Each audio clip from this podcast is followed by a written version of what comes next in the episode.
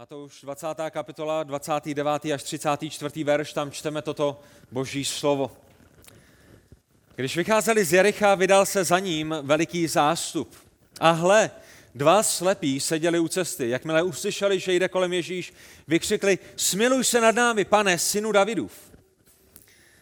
Zástup jim přísně domluvil, aby utichli.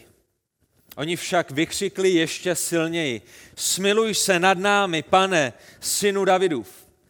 Ježíš se zastavil, zavolal je a řekl, co chcete, abych vám učinil? Řekli mu, pane, ať se nám otevřou oči. Ježíš byl hluboce pohnut, dotkl se jejich očí a hned prohlédli a šli za ním. Hospodine, pane Bože, Otče náš, jak je dobré být na jednom místě schromáždění jako církev Pána Ježíše Krista. Jak jsme ti vděční toho dnešního rána, že jsi otevřel náš duchovní zrak a že jsi se nám dal poznat jako svatý stvořitel vesmíru. Děkujeme Bože za to, že jsi nás usvědčil z našich hříchů a že jsi nám ukázal, že je jeden jediný prostředník mezi tebou, svatým Bohem a námi hříšnými lidmi a tím je Pán Ježíš Kristus. Bože, děkujeme za tvé slovo, které máme, které můžeme mít v našem jazyce, které můžeme otvírat a kázat i dnešního rána. A prosíme tě o to, aby si skrze ně budoval svou církev, aby si skrze ně zachránil mnohé. Za to tě prosíme pro tvoji slávu, pro dobro tvého lidu, pro dobro našich přátel a dětí, které jsou možná mezi námi, kteří jsou neznovuzrození. Prosíme tě za to, aby si nám dal nyní se soustředit na to, když budeme slyšet z tvého slova. Za to tě prosíme ve jménu našeho drahého spasitele, Pána Ježíše Krista. Amen. Amen. Můžeme se posadit.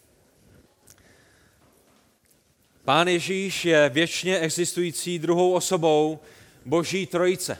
Jak nám říká list Římanům, on je ten, ze kterého je všechno, skrze kterého je všechno a pro kterého jsou všechny věci.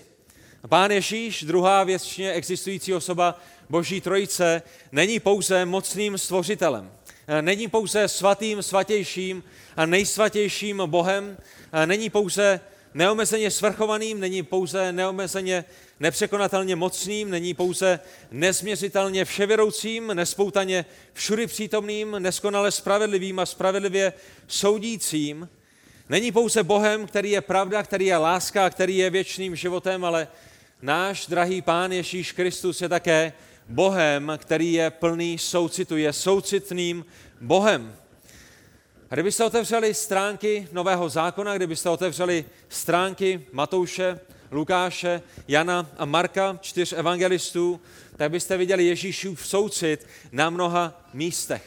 Jeho soucit je implicitně zřejmý, například v Matoušovi 11. kapitole 28. až 30. verši, kde pán Ježíš volá všechny duchovně obtížené lidi k sobě. Eh, všichni ty lidi, kteří jsou kolem Pána Ježíše Krista, kteří se snaží pod tím, eh, pod tím falešným náboženstvím, který, eh, se kterým přicházeli farizeové, se nějakými vlastními skutky dostat do, do ráje, do, do nebe, tak Pán Ježíš volá k sobě a volá ti, kteří jsou obtížení. Proč? Protože s nimi má soucit a říká jim, pojďte ke mně všichni, kteří těžce pracujete a jste přetížení a já vám dám odpočinek. Já jsem Bůh, který je soucitný. Já vím, že vy se nemůžete dostat do věčného Božího království svými vlastními skutky. Pojďte ke mně, já s vámi mám soucit. Jeho soucit byl také zřejmý explicitně, když v městě Najim vzkřísil jisté vdově jejího jediného syna, kterého právě přenášeli k hrobu. Vzpomínáte na to? V Lukášovi v 7. kapitole ve 13. až 15. verši my čteme tato slova, když ji pán, míněno pán Ježíš uviděl tu, tu vdovu, které právě zemřel, její jediný syn, který se o ní měl postarat.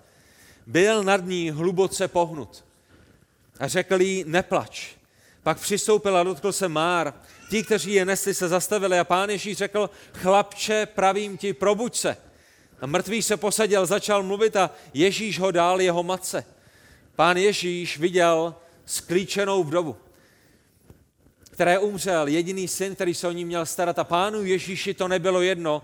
Pán Ježíš je soucitným Bohem a tak ho vzkřísil z mrtvých pro její dobro, pro její užitek. A v Matoušovi 9. kapitole 30. verši Vidíme lidi, kteří duchovně tápou a, a pán Ježíš se nad nimi smilovává, protože nemají duchovní vedení.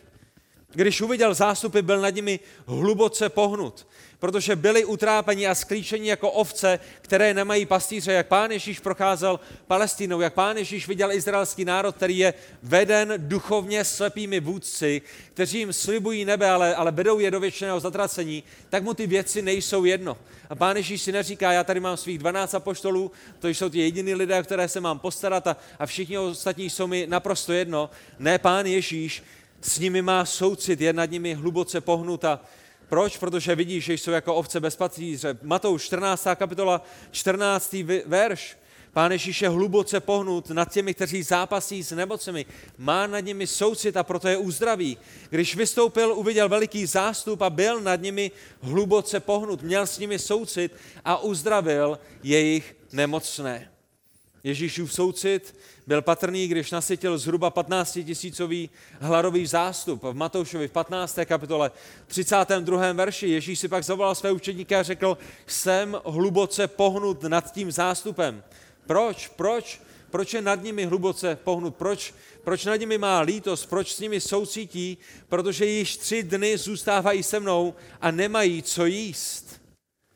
Že pán Ježíš není nějakým cestujícím vyučujícím, který, který jenom káže, který uzdravuje, skasíruje peníze a, a je mu jedno, s čím lidé zápasí, že jsou nemocnými nebo že jsou hladovými.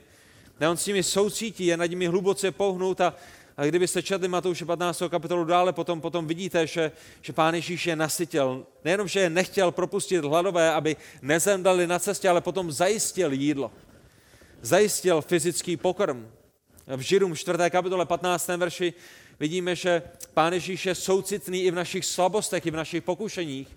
Proč? Protože byl pokoušen stejně jako my a, a ještě daleko více než jako my a i, i v tomto je soucitným spasitelem, který ví, s čím zápasíme. Neboť nemáme takového velekněze, který by s námi nemohl soucítit v našich slabostech, nýbrž takového, který ve všem prošel zkouškami, pokušeními, podobně jako my, avšak bez hříchu. Pán Ježíš je spasitelem, který soucítí. To není ale to jediné, co nám naše dnešní verše ukazují. Ten důraz dnešních veršů, které jsou před námi, je, věřím, abychom viděli, že Pán Ježíš Kristus je soucitným spasitelem, ale, ale my v nich uvidíme ještě několik dalších jedinečných a nádherných pravd. To dnešní kázání bude mít čtyři body. Ten první bod je kontext, ve kterém se nacházíme. Druhý bod budou slepci, které uvidíme. Třetí bod bude reakce zástupu, který se kolem nich schromáždil. A čtvrtý bod potom bude zaměřen na Pána Ježíše Krista. A to první, čeho tedy chci, abyste si dnešního rána všimli v našem textu, je právě ten kontext, ve kterém se nacházíme a který nám evangelista Matouš otvírá ve 29. verši, když nám ukazuje, v jaké situaci, na jakém místě se nacházíme. Když říká, když Ježíš s jeho učedníky, když vycházeli z Jericha, vydal se za ním veliký zástup. A my jsme v těch eh, uplynulých zhruba 100 týdnech, které máme za sebou v Matoušově evangeliu, viděli Pána Ježíše Krista, jak sloužil na západním břehu Jordánu v Galileji. Viděli jsme ho, jak postupoval na sever, viděli jsme ho, jak překročil Jordán, viděli jsme ho, jak sestoupil uh, skrze ty oblasti na východním pobřeží dolů až do Pereje, na tom východním pobřeží Jordánu. A nyní se pán Ježíš a v tomto časovém období blíží nezadržitelně zpět do Jeruzaléma. To znamená, začal na straně Jordánu, kde je Jeruzalém, šel na sever, překročil Jordán, šel dolů, nyní překročil Jordán, protože je znovu na straně, kde je Jericho. My čteme o tom, že vycházel z Jericha, že byl v Jerichu, že je v Jerichu, podle toho, kterého evangelistu čtete. A vy víte, že Jordán je na té západní straně Jeruzaléma a má nyní namířeno do Jeruzaléma. Proč? Protože během několika dnů, během několika týdnů bude ukřižován jako zástupná oběť za všechny ty, které přišel zachránit na Golgatském kříži za zdmi Jeruzaléma. A to první město na cestě do Jeruzaléma, po tom, co překročil Jordán, je právě Jericho. Skvostné a nádherné město, které bylo oázou uprostřed pouště, které bylo plné palem. Město, ve kterém v minulosti žila prostitutka Rachab. Pamatujete? Na to, když eh, Jozue přešel Jordán a robil Jericho, byla tam Rachab, která skryla ty zvědy a dostala se do rodokmenu Pána Ježíše Krista. Pohanka, která je tak hříšná, jak jen hříšný člověk může být, se stala součástí Ježíšova rodokmenu. Proč? Proto, aby nám Pán Bůh ukázal, že spasení je pro všechny lidi, i pro ty nejhorší z hříšníkům. A že i takový člověk jako Rachab má své místo v těch, které Pán Bůh zachraňuje. Otázkou je, proč Matouš zaznamenává Ježíšovo setkání se dvěma slepci, že? Když, když si uvědomíte, kam pán Ježíš má namířeno, když si uvědomíte, že jde do Jeruzaléma proto, aby zemřel, když si uvědomíte, v jakém kontextu se nacházíme a jak, jak důležité věci čekají pána Ježíše Krista, Možná si řeknete, proč nyní Matouš přichází s tím, že se Ježíš zastavil, aby otevřel oči dvou slepců, dvou slepců, kteří jsou žebráky, naprosto nepodstatnými lidmi. na tak významné cestě. Proč?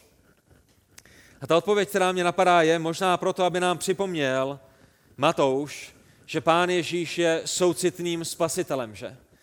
Že, že i když je na velice důležité misi, i když je několik dní, několik týdnů od toho, aby ho ukřižovali, i když, i když vyvrcholení jeho pozemského života spěje k jeho finále, takže je stále soucitným spasitelem, který neohrnuje nos, který nepohrdá i naprosto z toho lidského pohledu bezvýznamnými a bezcenými lidmi, jako jsou slepí žebráci, kteří mu nemají co nabídnout. Otevírá oči slepých ze své lásky a soucitu, který pro ně má a do Jeruzaléma jde ze stejného důvodu. Ze svého soucitu a lásky, kterou má pro všechny ty, které přišel zachránit. No, možná Matouš, unášen duchem svatým, zapisuje tuto historickou událost o tom, že Ježíš uzdravil zrak dvou slepců, proto, aby všem bylo jasné, že pokud Pán Ježíš Kristus neotevře oči slepých, potom nikdo sám ze sebe neuvidí a nepochopí skutečný důvod toho, proč Ježíš do Jeruzaléma jde.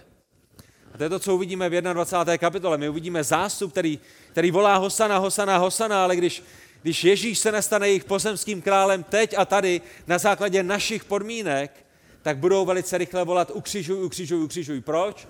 Protože pokud pán Ježíš neotevře náš duchovní zrak, pokud pán Ježíš nám nedá duchovně prozřít, potom nikdo z nás sami ze sebe neporozumíme tomu, proč Ježíš vůbec do Jeruzaléma šel. Proč Ježíš musel zemřít.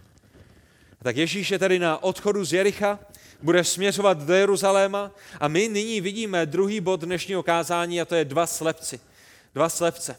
Za druhé dva slepci, kteří jsou sice fyzicky slepými, ale duchovně vidí daleko lépe než kdokoliv jiný, kdo je v tom zástupu kolem nich kteří i když jsou slepými, tak vidí daleko lépe než mnozí, kteří jsou v zástupu kolem Pána Ježíše Krista. My čteme ve 30. verši a hle dva slepí seděli u cesty. Jakmile uslyšeli, že jde kolem Ježíš, vykřikli, smiluj se nad námi, pane, synu Davidův. My nevíme, jak přišli o zrak, ale to, co víme, je, že v době Ježíše Krista bylo mnoho lidí, kteří byli slepými. Někteří z nich byli slepými od narození a to vy víte, že může nastat i dnešního dne, tak jak miminko prochází porodními cestami, může se dostat určitá infekce do jeho zraku a ono se může narodit slepé a pokud mu nejsou dány antibiotika, pokud mu nejsou dány potřebné léky, tak zůstává slepým na celý život. V době Pána Ježíše Krista neměli antibiotika, pokud jste se narodili slepými, tak to byla pro vás konečná a někteří byli slepými kvůli tomu, že měli nějaký úraz a nemohli se jim dostat potřebné lékařské pomoci. Jiní oslepli ve válce, že? A v naší historii by to byl například Žižka, Jan Žižka, dobrým příkladem toho, že ve válce můžete přijít o zrak. Uh, ostré slunce, písek, nejrůznější infekce. My nevíme, jakým způsobem přišli o zrak, co ale víme je, že i když byli fyzicky slepými, tak duchovně viděli. Z boží milosti pán Bůh již nějakým způsobem otevřel jejich vnitřní zrak a oni byli schopnými vidět Ježíše takového, jaký je, i když ho nikdy neviděli fyzicky. A my čteme na začátku 30. verše ta dvě slova a hle, což je vyjádření důrazu. Matouš chce něco zdůraznit. Matouš chce nám říci, dávejte dobrý pozor. A proto tam dává v češtině to slovo a hle, dávejte pozor. Ale to a hle není, ten, ten důraz v tomhle a hle není kladen na to, že tam sedí dva slepí lidé, to, to, to je něco naprosto obyčejného, něco naprosto běžného. Není to nic zvláštního. Ten důraz, který zde Matouš dává, je důrazem, který je kladen na to, co volají. Ne na to, kdo to volá, ne na to, kde sedí, ne na to, kým jsou, ale na to, co vychází z jejich úst, protože oni rozpoznávají Ježíše jako Mesiáše. Pane, synu Davidův. Synu Davidův je nejvíce používaným mesiášským titulem pro přicházejícího krále. V Matoušovi v první kapitole, v prvním verši, my čteme rodokmen Ježíše Krista, syna Davidova, syna Abrahamova. A není to jenom o tom, že Ježíš byl fyzickým synem Davidovým, je to také o tom, že syn Davidův začal vyjadřovat jeho mesiářský titul. Zde je ten, který byl zasíben, zde je ten, který přichází, aby vykoupil svůj lid, zde je pomazaný zachránce, mesiáš, ten, který bude vládnout svému lidu na věky, božský král. A tento titul vychází také z 2. Samuelovi, ze 7. kapitoly, z 12. až 13. verše, kde, kde hospodin zaslíbil králu Davidovi skrze proroka Nátana, že, že přijde potomek, který bude vládnout izraelskému národu na věky. 2. Samuelova 7, 12 a 13. Až se naplní tvé dny, říká hospodin skrze Nátana králi Davidovi, až se naplní tvé dny a ulehneš se svými otci, dám po tobě povstat tvému potomku, který vyjde z tvých beder, který bude tvým fyzickým potomkem a upevním jeho království. A samozřejmě těch potomků, kteří výjdou z Davidových beder, bude mnoho, že? Šalamounem počínaje, jeho, jeho dalším synem. Ale všimněte si ve 13. verši. On postaví dům pro mé jméno a upevním jeho královský trůn na věky. Bude, bude mnoho synů, kteří přijdou po Davidovi, a synů a, a, a vnuků, kteří budou vládnout, ale pouze jeden z nich, pouze, pouze trůn jednoho z nich bude upevněn na věky. A pán Ježíš je tímto synem Davidovým. A my víme, že pán Ježíš byl z linie krále Davida, my víme, že jeho adoptivní otec byl z linie krále Davida, víme, že jeho, jeho maminka Marie byla z linie krále Davida. A to je proč o něm bylo při jeho narození andělem Gabrielem a Marii a ostatním oznámeno v Lukášovi 1, 32 až 33 následující. Ten bude velký a bude nazýván synem nejvyššího a pán Bůh mu dá trůn jeho otce Davida. To je odkaz na to, co jsme právě četli z, druhého, z druhé knihy Samuelovi. Na věky bude královat nad domem Jakobovým a jeho králování nebude mít konce. To znamená, bylo mnoho potomků krále Davida, kteří vládli, ale zde je ten skutečný, ten finální syn Davidův. Zde je ten jediný, který nebude pouze sedět na trůnu, ale který také vykoupí svůj lid, Mesiáš, Spasitel, Bohem pomazaný, Syn Boží, Ježíš Kristus. Všimněte si také, že to není něco, co si těleti dva slepci jen tak řekli, porvou si, ale, ale vykřikli, když pán Ježíš procházel kolem.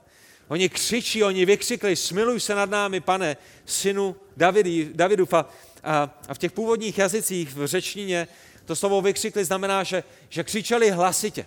Že křičeli tak hlasitě, jako když, když křičí žena, která, která rodí malé miminko. Jsou, jsou zrušenými a, a křičí neustále, znovu a znovu. To je, to, to, je, to je ten význam toho řeckého textu. Křičí tak nahlas, jak jen mohou. A je to křich těch, kteří vědí, že Ježíš není jednou z mnoha šancí, ale jejich jedinou šancí. To je to, co v sobě to slovo vykřikli zahrnuje. Že když vám, když vám ujíždí autobus, tak křičíte, počkej, zastav! Ale víte, že za 10 minut pojede jiný autobus, tak nechcete být za úplného blbce a za úplného blázna na té zastávce, tak možná zakřičíte jenom jednou. Proč? Protože víte, že máte další šanci. Za 10 minut pojede další autobus. Ale tito slepci nekřičí jednou, Je jim úplně jedno, jak se na ně lidé budou dívat. Proč? Protože svým duchovním zrakem z boží milosti rozpoznali, že Ježíš není jednou z mnoha šancí, ale jejich jedinou šancí. A proto volají znovu a znovu a znovu a hlasitěji a hlasitěji a hlasitěji, protože pokud se Ježíš nevrátí, potom oni mají velký problém. Když Ježíš odejde, když projde kolem nich, když si jich nebude všímat, jak ho najdou, jsou slepými. Jak ho najdou, když jsou slepí a nikdo jim nepomůže, protože všichni nad nimi budou ohrnovat nos. A mimochodem, jak pána najdou vaši příbuzní, pokud je k němu vy nedovedete. Protože všichni vaši příbuzní, všichni vaši známí, všichni vaši sousedé, kteří neznají Pána Ježíše Krista, mohou mít lepší zrak než vy, i když nemají brýle, ale duchovně jsou naprosto slepými. A ve své duchovní slepotě oni nechtějí a nepůjdou a nebudou sami za sebe hledat Pána Ježíše Krista. Oni potřebují někoho, kdo, kdo duchovně vidí, kdo je k Ježíši Kristu přivede. Jak i vaši přátelé najdou Pána Ježíše Krista, pokud vy je k němu nedovedete. I pro ně je Pán Ježíš jedinou šancí. I pro ně neexistuje žádná jiná cesta k věčnému životu. I pro ně je Ježíš jedinou šancí na to, aby duchovně uzřeli, na to, aby měli věčný život, na to, aby byli usmířeni s jejich stvořitelem, aby jejich stvořitel, trojediný Bůh, nebyl jednoho dne jejich soudcem, ale aby byl jejich otcem. A tak znovu a znovu křičí, smiluj se nad námi, smiluj se nad námi, pane, synu Davidův. A, a všimněte si, oni, oni rozumí tomu, že si nezaslouží Ježíšovou přízeň, že? Oni říkají, smiluj se nad námi, Oni neříkají Ježíši, dej nám to, co si zasloužíme. Oni neříkají Ježíši, my jsme zaseli semínko víry, my jsme, my jsme dali desátky minulý týden do sboru, my jsme dali 100 korunů na zborovou budovu a, a nyní Ježíši přicházíme proto, aby jsme sklidili tu úrodu. My jsme zaseli ve víře a nyní Ježíši, ty nám něco dlužíš, otevři naše oči. To by bylo naprosto cestné, naprosto nebiblické.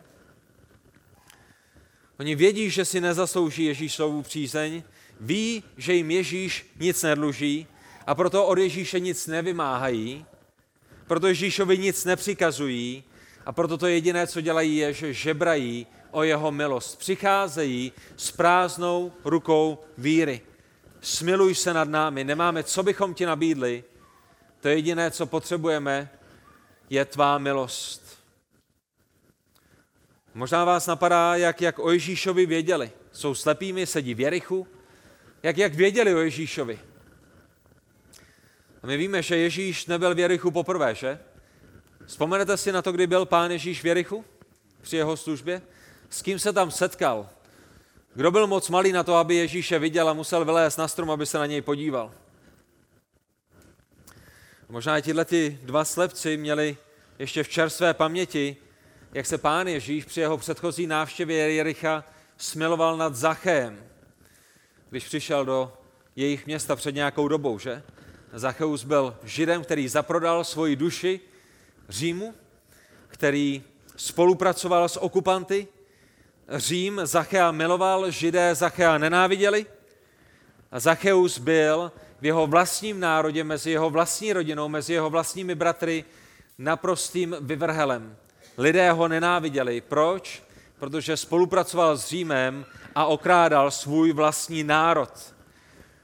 A já vám garantuji, že nikdo z Izraele nechtěl mít se Zachem nic společného.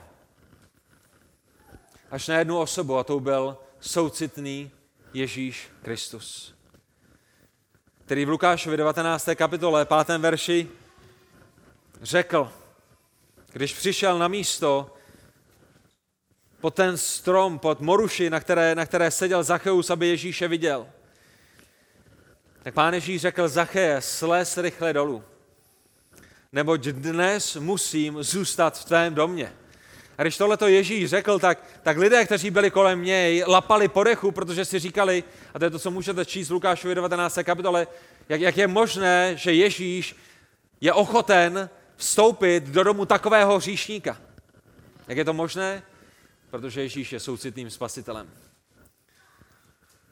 Zaché slez rychle dolů, neboť dnes musím zůstat v svém domě. Je zřejmé, že Bůh při tomto setkání Zachea znovu zrodil, protože Zacheus po setkání s Ježíšem Kristem nesl ovoce pokání, nesl ovoce změněného života. V 8. verši stejné kapitoly my čteme Zacheovo vyznání. Hle, polovinu svého majetku, pane, dám chudým a jestliže jsem někoho ošidil, a já vím, že jsem ošidil mnoho lidí, vrátím mu to čtyřnásobně. To, co zde vidíme, je ovoce pokání. Pokání není pouze o tom, že přijdete na nějaké místo a, a řeknete, tady jsem zřešil a dostanete rozřešení a, a zopakujete tři zdráva se a čtyři odčtenáše a, a druhý den jdete a jednáte naprosto stejným způsobem. Pokání je změna mysli, pokání je změna srdce, pokání je, že nás Pán Bůh usvědčí z našich hříchů, ukáže nám, jak, jak naše hříchy jsou odporné vůči Bohu, ukáže nám, co jsme si pro naše hříchy zasloužili a ukáže nám, že že z boží milosti v Pánu Ježíši Kristu jsou naše hříchy odpuštěny a smazány a, a my nyní z lásky vůči Pánu Bohu, protože vidíme jeho lásku, kterou on měl vůči nám první, již nechceme jít a nechceme hřešit. Pokání není něčím, čím si zasloužíme spasení. Pokání je ovocem spasení. Bůh změnil naši, naše srdce, změnil naše mysl, zlomil, zlomil náš život, ukázal nám sám sebe takový, takového, jaký skutečně je. A my nyní z lásky vůči němu, protože jsme zachráněni, nechceme pokračovat v našich hříších a, a pokud jsme někomu způsobili škodu,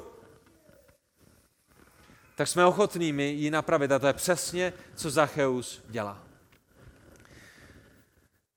Pán Ježíš říká v 9. a 10. verši 19. kapitoly Zacheovi. Dnes se dostalo záchrany tomuto domu, protože i tento člověk je syn Abrahamův.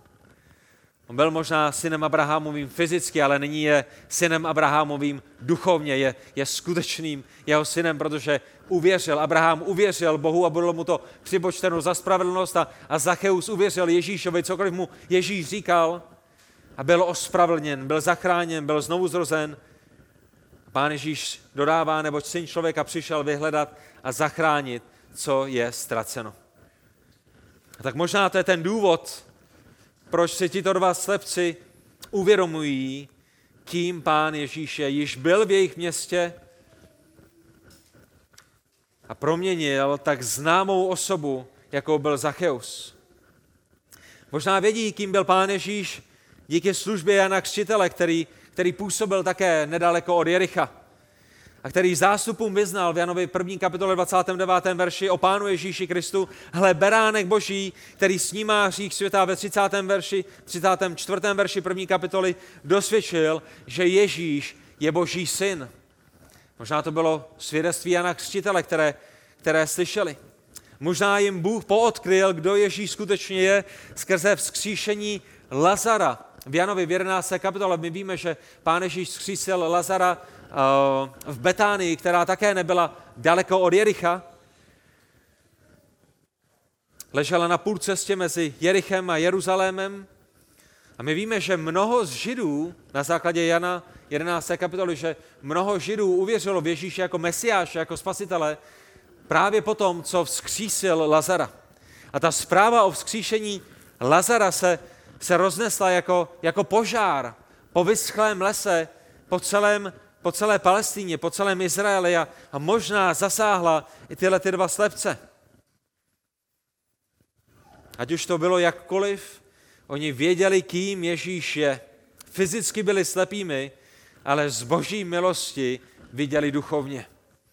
Když Ježíš procházel kolem, tak dělali všechno pro to, aby se s ním setkali. Jaká byla reakce zástupu, který slyšel Ježíši, synu Davidův, smiluj se nad námi. Jaká byla reakce zástupu? A to je to třetí, na co bych chtěl, abyste upnuli svou pozornost dnešního rána. Jaká byla reakce těch, kteří fyzicky viděli, ale duchovně byli slepými? 31. verš. Zástup jim přísně domluvil, aby utichli. Buďte sticha, mlčte, držte ústa, běžte stranou. Tento zástup chodil s Ježíšem fyzicky ho viděli, fyzicky byli s ním, ale duchovně nerozpoznávali, kým je. Měli o Ježíšovi své zkreslené představy, že oni, oni, oni vnímali Ježíše jako krále, ale, ale, ale, ale, ale vnímali ho jako krále podle svých představ. A podle toho, co oni si o něm mysleli a podle toho, co oni chtěli, aby on pro ně udělal. Aby usedl na trůnu v Jeruzalémě, aby je zbavil nad vlády Říma. Šlo jim více o svržení Říma a jejich pozemský blahobyt, než o usmíření s Bohem, zaplacení za jejich hříchy a nebeský blahobyt. A to jediné, co zástup viděl svým fyzickým zrakem, byli slepí žebráci, kteří ani nestáli za řeč. Ubožáci, kteří v žádném případě nemohli být nápomocní pro jejich vlastní vizi Božího království, že? Přemýšlejte o tom. Jste zdravými, jste, vidíte, jste s Pánem Ježíšem a máte svoji zkreslenou představu. Konečně zde Ježíš. Vojevůdce a král, který nasytí svoji armádu ze dvou chlebů a pěti ryb kdykoliv, kdy budeme hladovými. Pokud někdo umře v tom boji proti Římu, Ježíš je vzkřísí. Pokud někdo bude nemocný, Ježíš je uzdraví a má namířeno do Jeruzaléma, my ho posadíme na, na jeruzalémský trůn a, a budeme společně s ním vládnout a jde nám pouze o to fyzické. A najednou jsou tady dva žebráci, kteří vám nemají co nabídnout, kteří nemají žádný majetek, kteří nejsou vůbec důležitými a kteří jsou ještě navíc slepými a začínají se domáhat toho, aby Ježíš jim dal svůj čas. A to, co ten zástup dělá, je, vy pro nás jste naprosto bezcenými. My máme namířeno do Jeruzaléma, vy nás budete jenom zdržovat. My budeme vládnout s Ježíšem, my jdeme bojovat proti Římu. Jak nám pomůžou dva žebráci, kteří jsou slepými, nepomohou. Buďte sticha, běžte stranou a nechte nás jít udělat to, co my chceme, aby Ježíš udělal. To, co zástup potřeboval, je svržení Říma a tito slepci jsou posledními, těmi posledními, kteří by jim v tom mohli pomoci. Zástup nechápal, co Ježíš přišel udělat. A proto slepcům přísně domlouvá, aby stichli, aby nezavazali, aby nepřekáželi, aby nezdržovali.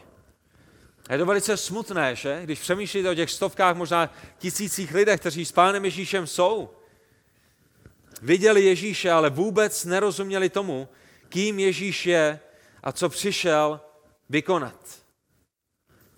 Jaká je to ironie, že ti jediní, kteří vidí Ježíše takového, jaký skutečně je, jsou ti, kterým, kterým nefunguje jejich fyzický zrak. A jak veliké varování je to i do dnešní doby a možná i pro některé z vás, kteří sedíte na tomto místě. Pro lidi, kteří chodí do schromáždění božího lidu, týden za týdnem slyší o Ježíši a na stránkách písma i na stránkách Evangelia Matouše vidí Pána Ježíše Krista a, a vidí ho svým fyzickým zrakem ale svým duchovním zrakem tápou a jsou slepými a nerozpoznávají ho jako stvořitele, jako svrchovaného krále. A dál pokračují v tom, že si žijí svůj vlastní život podle svých vlastních pravidel. V dnešní době je mnoho lidí, možná i na tomto místě, kteří fyzicky vidí, ale duchovně jsou slepými. Myslí si, že to mají všechno spočítané, myslí si, že vědí, kam jdou, myslí si, že rozumí věcem tak, jak jsou, ale jsou slepými vůči té jediné pravdě, která je boží pravdou, která je zaznamenána na stránkách písma. A tak zástup se snaží umlčet, ale všimněte si reakce slepců. Oni však vykřikli ještě silněji, smiluj se nad námi, pane, synu Davidův. A tak slepci volají zástup se je snaží umlčit. A milionová otázka je, co s tím udělá Pán Ježíš Kristus. A to je, kde vidíme čtvrtý bod té dnešní pasáže, kde vidíme Pána Ježíše Krista jako našeho soucitného spasitele. A všimněte si ve 32. verši, my čteme, Ježíš se zastavil, zavolal je a řekl. A já doufám, že vidíte, co se zde odehrává. Doufám, že vidíte tu, tu tíhu momentu, kdy máte opravdu stovky a tisíce lidí, kteří jdou s Ježíšem, kteří vycházejí z Jericha, kteří směřují k Jeruzalému, že cítíte tu energii, která v tom davu je.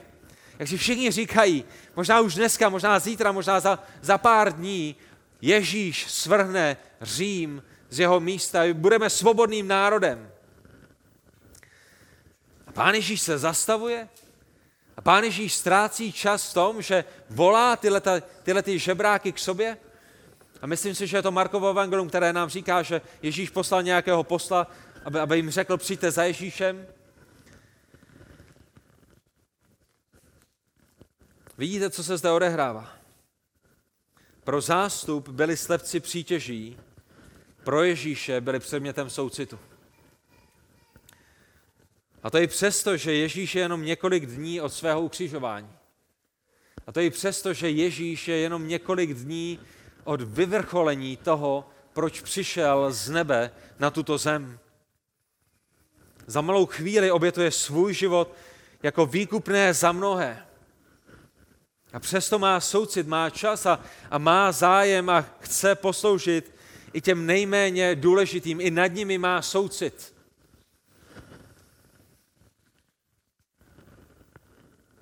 Pán Ježíš je tím dokonalým příkladem milosrdného Samařana. Není to tak?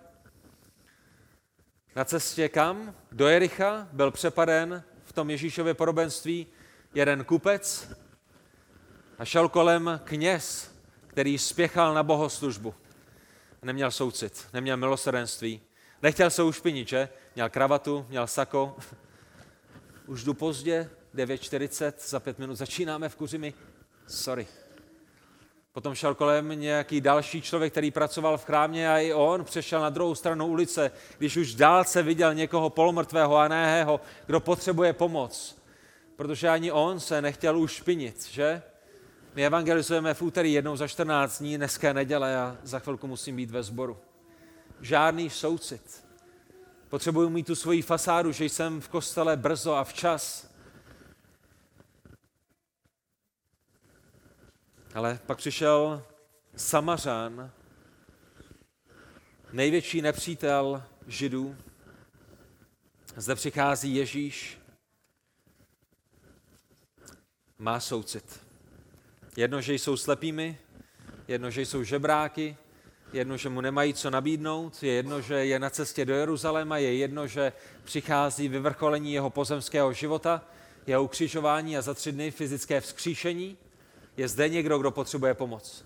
Je zde někdo, kdo touží být zachráněn. Pane Ježíš dává všechno stranou a volá je k sobě. Zástup je chtěl umlčet, Ježíš je chtěl vyslechnout. Lidé je chtěli odehnat pryč, Ježíš je zavolal k sobě. Pro zástup byli těmi posledními, se kterými by měl Ježíš ztrácet čas. Pro Ježíše byli prioritou. Proč? Protože jsou lidmi, kteří jsou stvořeni k božímu obrazu.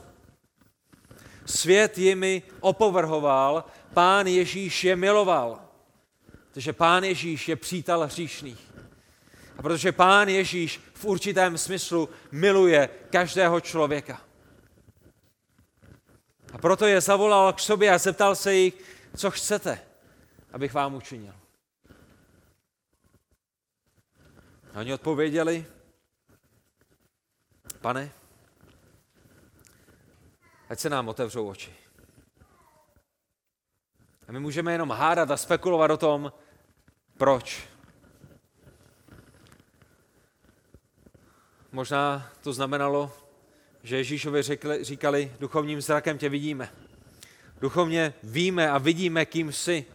Pánem a synem Davidovým, přicházejícím mesiášem, zachráncem hříšných, prostředníkem mezi svatým Bohem a hříšnými lidmi, božím pomazaným. Chceme tě ale nyní také vidět fyzicky. Pane, ať se nám otevřou oči. A podívejte se na reakci našeho drahého spasitele. Ježíš byl hluboce pohnut.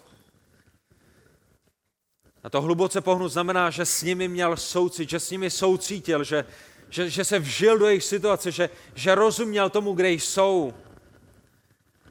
Dotkl se jejich očí a oni hned prohlédli. To je srdce našeho spasitele. On je plně Bohem, on je pravdivě Bohem, ale je také pravdivě člověkem a je dokonalým člověkem. Je člověkem, který je nepoznamenán hříchem. A proto je dokonale milujícím a je dokonale soucitným. A on byl hluboce pohnut, měl s nimi soucit, chápal, v jak těžké a bezvýchodné situaci jsou a, a uzdravil je. Jak nádherné je vidět, jak majestátní, jak zázračné Ježíšovo uzdravení bylo. Co zde čtete? Zavolal je k sobě, zeptal se jich, co chcete, aby jsem vám udělal. Oni mu řekli, ať se nám otevřou oči. Ježíš byl hluboce pohnut, dotkl se jich očí a hned prohlédli. Já jsem včera sledoval na internetu jedno uzdravující schromáždění z Ostravy, které proběhlo minulý týden, na kterém rádoby kazatel, možná raději řečeno šarlatán a kejklíř, uzdravoval mnohé,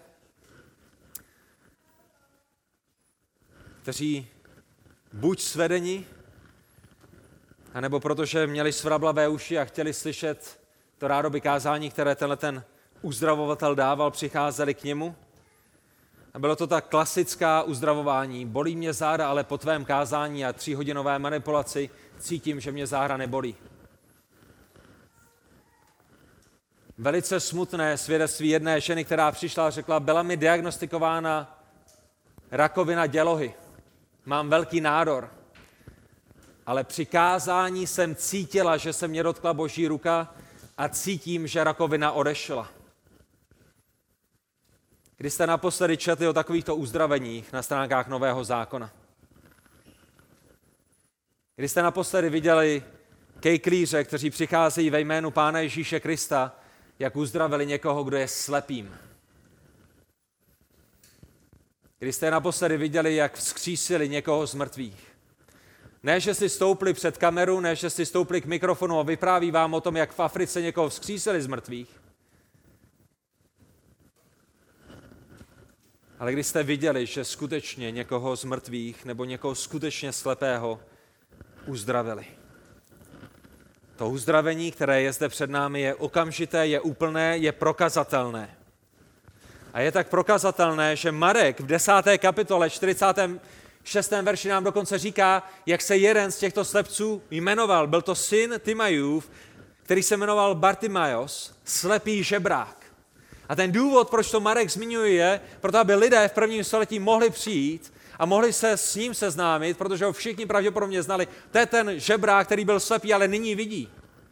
A kdokoliv mohl přijít a mohl se ho zeptat, co se stalo, mohl se zeptat jeho rodičů na to, co se stalo a všichni mohli vydat svědectví. On skutečně byl slepým, ale nyní vidí po tom, co se ho Ježíš dotkl. A my víme, že i v dnešní době Pán Ježíš Kristus má tu moc, má moc i v dnešní době mocně a zázračně uzdravit. O tom není pochyb, to je naprosto bez debat. Jedinou otázkou je, jestli to dělá skrze kejklíře, kteří překrucují písmo. A tam ta odpověď již není tak jistá. Jak jedinečné svědectví o Ježíšově charakteru, o Ježíšově srdci, o tom, jaký pán Ježíš je, máme v uzdravení těchto dvou slepců. Ježíš skutečně je soucitným mesiášem. Jak jedinečné svědectví to také je o tom, že je skutečně mesiášem, že je skutečně Bohem, který přišel na tuto zem. Jak víme, že je Bohem, protože má moc, kterou má pouze Bůh. Nikdo jiný než Bůh sám nemůže vrátit zrak slepým. Nikdo jiný než Bůh sám nemůže říci člověkovi, který je chromý od narození, vezmi své lůžko, vstaň a choď. Nikdo jiný nemůže říct vdově v najím, jejímu, jejímu synovi, který zemřel, aby, aby vstál. Nikdo jiný nemůže přijít k hrobu Lazara a říci, Lazare, pojď ven. Jak jedinečné svědectví i v tento moment máme o tom, že Pán Ježíš je Bohem, že je skutečně Mesiášem, kterého izraelský národ očekával. Jak, jak, jak dobré je vědět, že Pán Ježíš pouze neřekl Martě zpátky v Janovi v 11. kapitole 25. verši, já jsem skříšení i život, kdo věří ve mne, i kdyby zemřel, bude žít. Jak, jak dobré je, že jí to pouze neřekl. Ale že potom právě přišel i k tomu hrobu Lazara. A Lazarovi řekl, Lazare, pojď ven. A Lazar přišel ve 43. verši a 44. verši. Ten, který byl mrtvý, vyšel. A pán Ježíš všem dokázal, já nemám pouze moc něco říct, to může udělat kdokoliv. Já jsem také Bohem, který má moc vrátit život. chromému, kterého k Ježíšovi spustili střechou, pán Ježíš jenom neřekl v Matoušovi 9.2, buď dobré mysli, synu, odpouštějí se ti tvé hříchy, že to může říct kdokoliv. Jana nebo Tomáš nebo Lukáš můžou přijít za kýmkoliv a říct, buď dobré mysli, tvé hříchy jsou ti odpuštěny a, a jak kdokoliv bude moci změřit, jestli to je skutečnost nebo není. A pán Ježíš nezůstal jenom u toho, že něco říkal, ale v případě tohoto ochrnutého také v 6. až 7. verši říká, vstaň, vezmi své lůžko, jdi do svého domu a on vstal a odešel do svého domu a všem bylo jasné. Na základě toho fyzického zázraku, že chromí nyní chodí, že Ježíš má skutečně také moc odpouštět hříchy, že je Bohem, že je Mesiášem. Co to znamená pro vás? Co znamená tato pasáž pro vás? Co byste si z ní měli odnést? Jak byste z ní měli být pozbuzenými?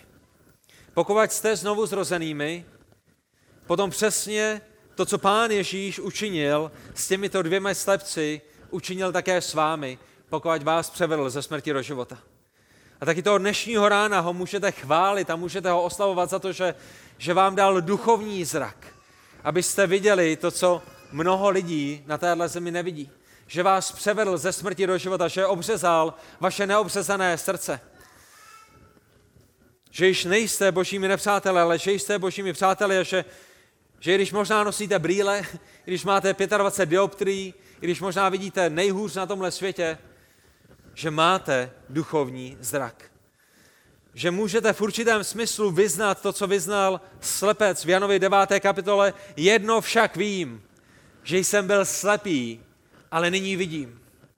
A můžete se radovat z toho, že jste byli slepými, duchovně slepými, že jste žili pro sebe a ke své slávě, že jste možná následovali falešné bohy a falešné modly a, a falešná náboženství a, a že jste byli duchovně slepými, ale nyní vidíte. Můžete Pána Boha, Pána Ježíše Krista slavit i toho dnešního rána za to, že je soucitným spasitelem že se sklonil a smiloval i nad vámi, kteří jste možná v očích tohoto světa naprosto bezcenými. Všimněte si, že slepci, kteří byli uzdraveni, se vydali za pánem Ježíšem, že? Následovali ho. A to je druhá věc, kterou my jako znovu zrození křesťané děláme. My chceme následovat toho, který nás přivedl k životu, který nám dal věčný život, který nás usmířil s Bohem Otcem, který nám dal prohlédnout. Spasení není o tom, že jsou nám odpuštěny hříchy a dále žijeme svým vlastním způsobem. Spasení je o tom, že máme proměněnou mysl a, a nemůžeme se dočkat na to, až budeme s Pánem Ježíšem a chceme být v obecenství Božího lidu a chceme Pána Ježíše Krista následovat a sloužit mu a radovat se v jeho přítomnosti. Ne proto, aby jsme si něco zasloužili, ale proto, co on vydobil nám. Šli za ním a tak i vy běžte za ním. A služte mu pro jeho slávu, pro dobro jeho církve. A na základě vašeho znovuzrození nejenom běžte za ním, ale odrážejte Kristův charakter. A my v tomto textu vidíme, že Pán Ježíš je soucitným. A taky my máme být soucitnými k lidem, kteří jsou kolem nás nepohrdat těmi, kterými pohrdá svět, nebránit lidem přicházet ke Kristu, ale přivádět je k němu a říci jim, těm, kteří jsou slepými, o tom jediném, který jim může otevřít jejich duchovní zrak. Mít nad nimi zlomené srdce, uvědomit si, v jak těžké a náročné situaci jsou. Můžete za nimi jít, můžete s nimi mluvit i o této pasáži. Můžete jim ukázat na Ježíšův soucidy i z těchto veršů.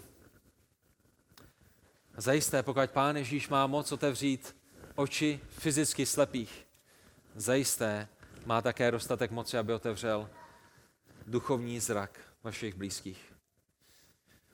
Pokud jste ještě ve svých hříších, pokud nejste znovu zrozenými, pokud jste duchovně slepými toho dnešního rána, Potom musíte vědět, že Ježíš přišel, aby zvěstoval evangelium chudým, aby poslal, aby, aby přišel a vyhlásil zajacům propuštění, aby slepým nabil zrak, aby propustil zlomené na svobodu, tak jak to čteme v Lukášovi 4. kapitole 18. verši.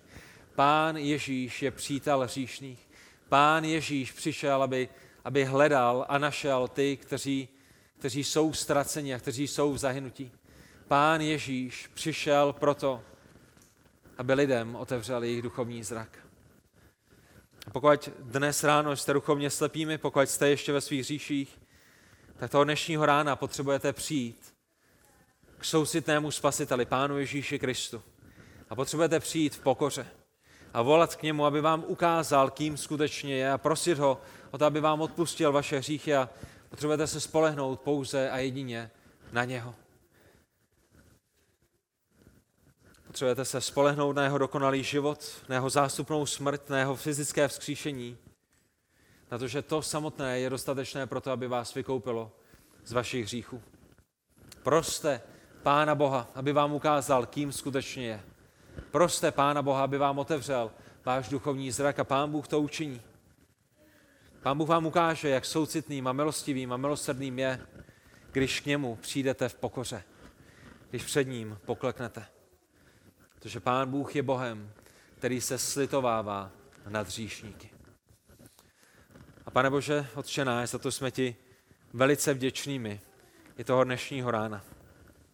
Jak dobré je vědět, že není žádný hříšník na tomhle světě, který by byl od tebe tak daleko, že by si ho nemohl najít, že by si ho nemohl zachránit, že by si ho nemohl proměnit.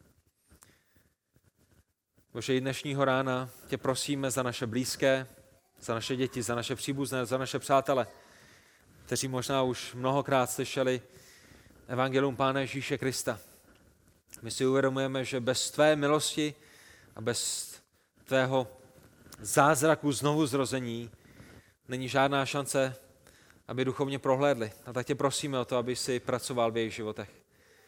Bože, prosíme tě i za nás, kteří jsme znovu zrození, za to, aby si nám pomáhal žít ke tvojí slávě, aby si nám pomáhal mít soucit s lidmi, kteří jsou kolem nás, abychom nebyli pišní, abychom nemysleli pouze na naše vlastní zájmy, ale abychom mysleli na zájmy a potřeby těch lidí, kteří jsou kolem nás. Bože, děkujeme ti za to, že můžeme žít v zemi, kde můžeme ještě stále svobodně hlásat tvé evangelium. Děkujeme za to, že nejsme pronásledováni. Děkujeme za bratry a sestry, které jsi dali do tohoto místního sboru. Bože, děkuji ti za každého člověka, který, který pracuje a funguje v tomto místním těle tak, jak má, který tě miluje z tvé milosti, který tě následuje z tvé milosti a za tvé síly a který slouží nejrůznějším způsobem proto, aby toto místní tělo mohlo být zdravé. Bože, máme potřeby i v tomto sboru, kde si můžeme sloužit více a tak tě prosím o to, aby si nám i v tomhle pomohl. Bože, děkujeme i za ten připravovaný kurz, který, který má bratr Vesty ohledně biblického porodenství. Děkujeme za bratry a sestry, které dáváš do našeho sboru, kteří mohou vyučovat a vyučují a Prosíme tě, Bože, o to, aby to nebyla jenom další teorie, kterou, kterou budeme se sytit. Prosíme tě o to, aby si nám pomáhal nebýt jenom najezení teologického jetele a potom být duchovně nadmutými a duchovně pyšnými, ale pomáhej nám používat ty věci, které již známe v našich životech. Sloužit si navzájem, pozbuzovat se navzájem, napomínat se navzájem, potěšovat se navzájem, modlit se jeden za druhého navzájem a mnoho dalších věcí, tak aby tvé místní tělo mohlo být zdravé. Bože, prosíme tě i za další sbory a církve, které máš na tomto, v tomto státě. Prosíme tě za jejich pastýře, za to, abys je chránil. Prosíme tě, Bože, o to, abys eh, chránil ta místní společenství, aby mohla dorůstat do podoby Pána Ježíše Krista, aby tvá církev i téhleté zemi byla silná a slavná pro tvoji slávu. A Bože, uvědomujeme si, kolik měst v tomto národě nemá, nemá církev, nemá, nemá zbor, který by učil tvé slovo. A tak tě prosíme o to, aby si vyslal dělníky na svou žeň, jestli je to tvá vůle, aby si použil i tenhle ten zbor k tomu, abychom do budoucna mohli zakládat další sbory, aby si připravil další starší v tomto sboru, kteří zde zůstanou a kteří pak půjdou i na další místa zakládat další sbory, tak jak potřeba i v České republice je veliká. A Bože, děkujeme ti za to, že jsi to ty, který buduje svou církev. Děkujeme za to, že můžeme vědět, že ani brány pekelí nepřemohou. Děkujeme za to, že církev je ve tvé ruce. Děkujeme, že všechny věci jsou ve tvé ruce. I věci, které se dějí na Ukrajině. Že se nemusíme strachovat a nemusíme se bát a nemusíme být v depresích, nemusíme mít úzkosti, protože víme, že i když věcem, věcem častokrát nerozumíme, že se dějí na základě tvého svrchovaného plánu a ty se skrze i ty těžké a náročné věci oslavíš. A tvé jméno bude vyvýšeno a oslaveno. A za to ti děkujeme. Prosíme tě za ochranu rodin na Ukrajině, i rodin těch bratří a sester z Ukrajiny, kteří jsou mezi námi. Prosíme tě o to, aby si jim žehnal, aby se chránil. A děkujeme za bratry a sestry z Ukrajiny, že mohou být s námi v Kuřimi. Prosíme tě o to, aby si je potěšoval, pozbuzoval, posiloval a, a byl s nimi tak, jak každý jeden z nich potřebuje. Pomáhej nám i překonávat ty jazykové bariéry, které máme. Pomáhej nám se jeden za druhého modlit a myslet, myslet na sebe, když jsme z různých národů, jsme sjednoceni ve tvém jménu a ve tvé rodině. Za to ti děkujeme.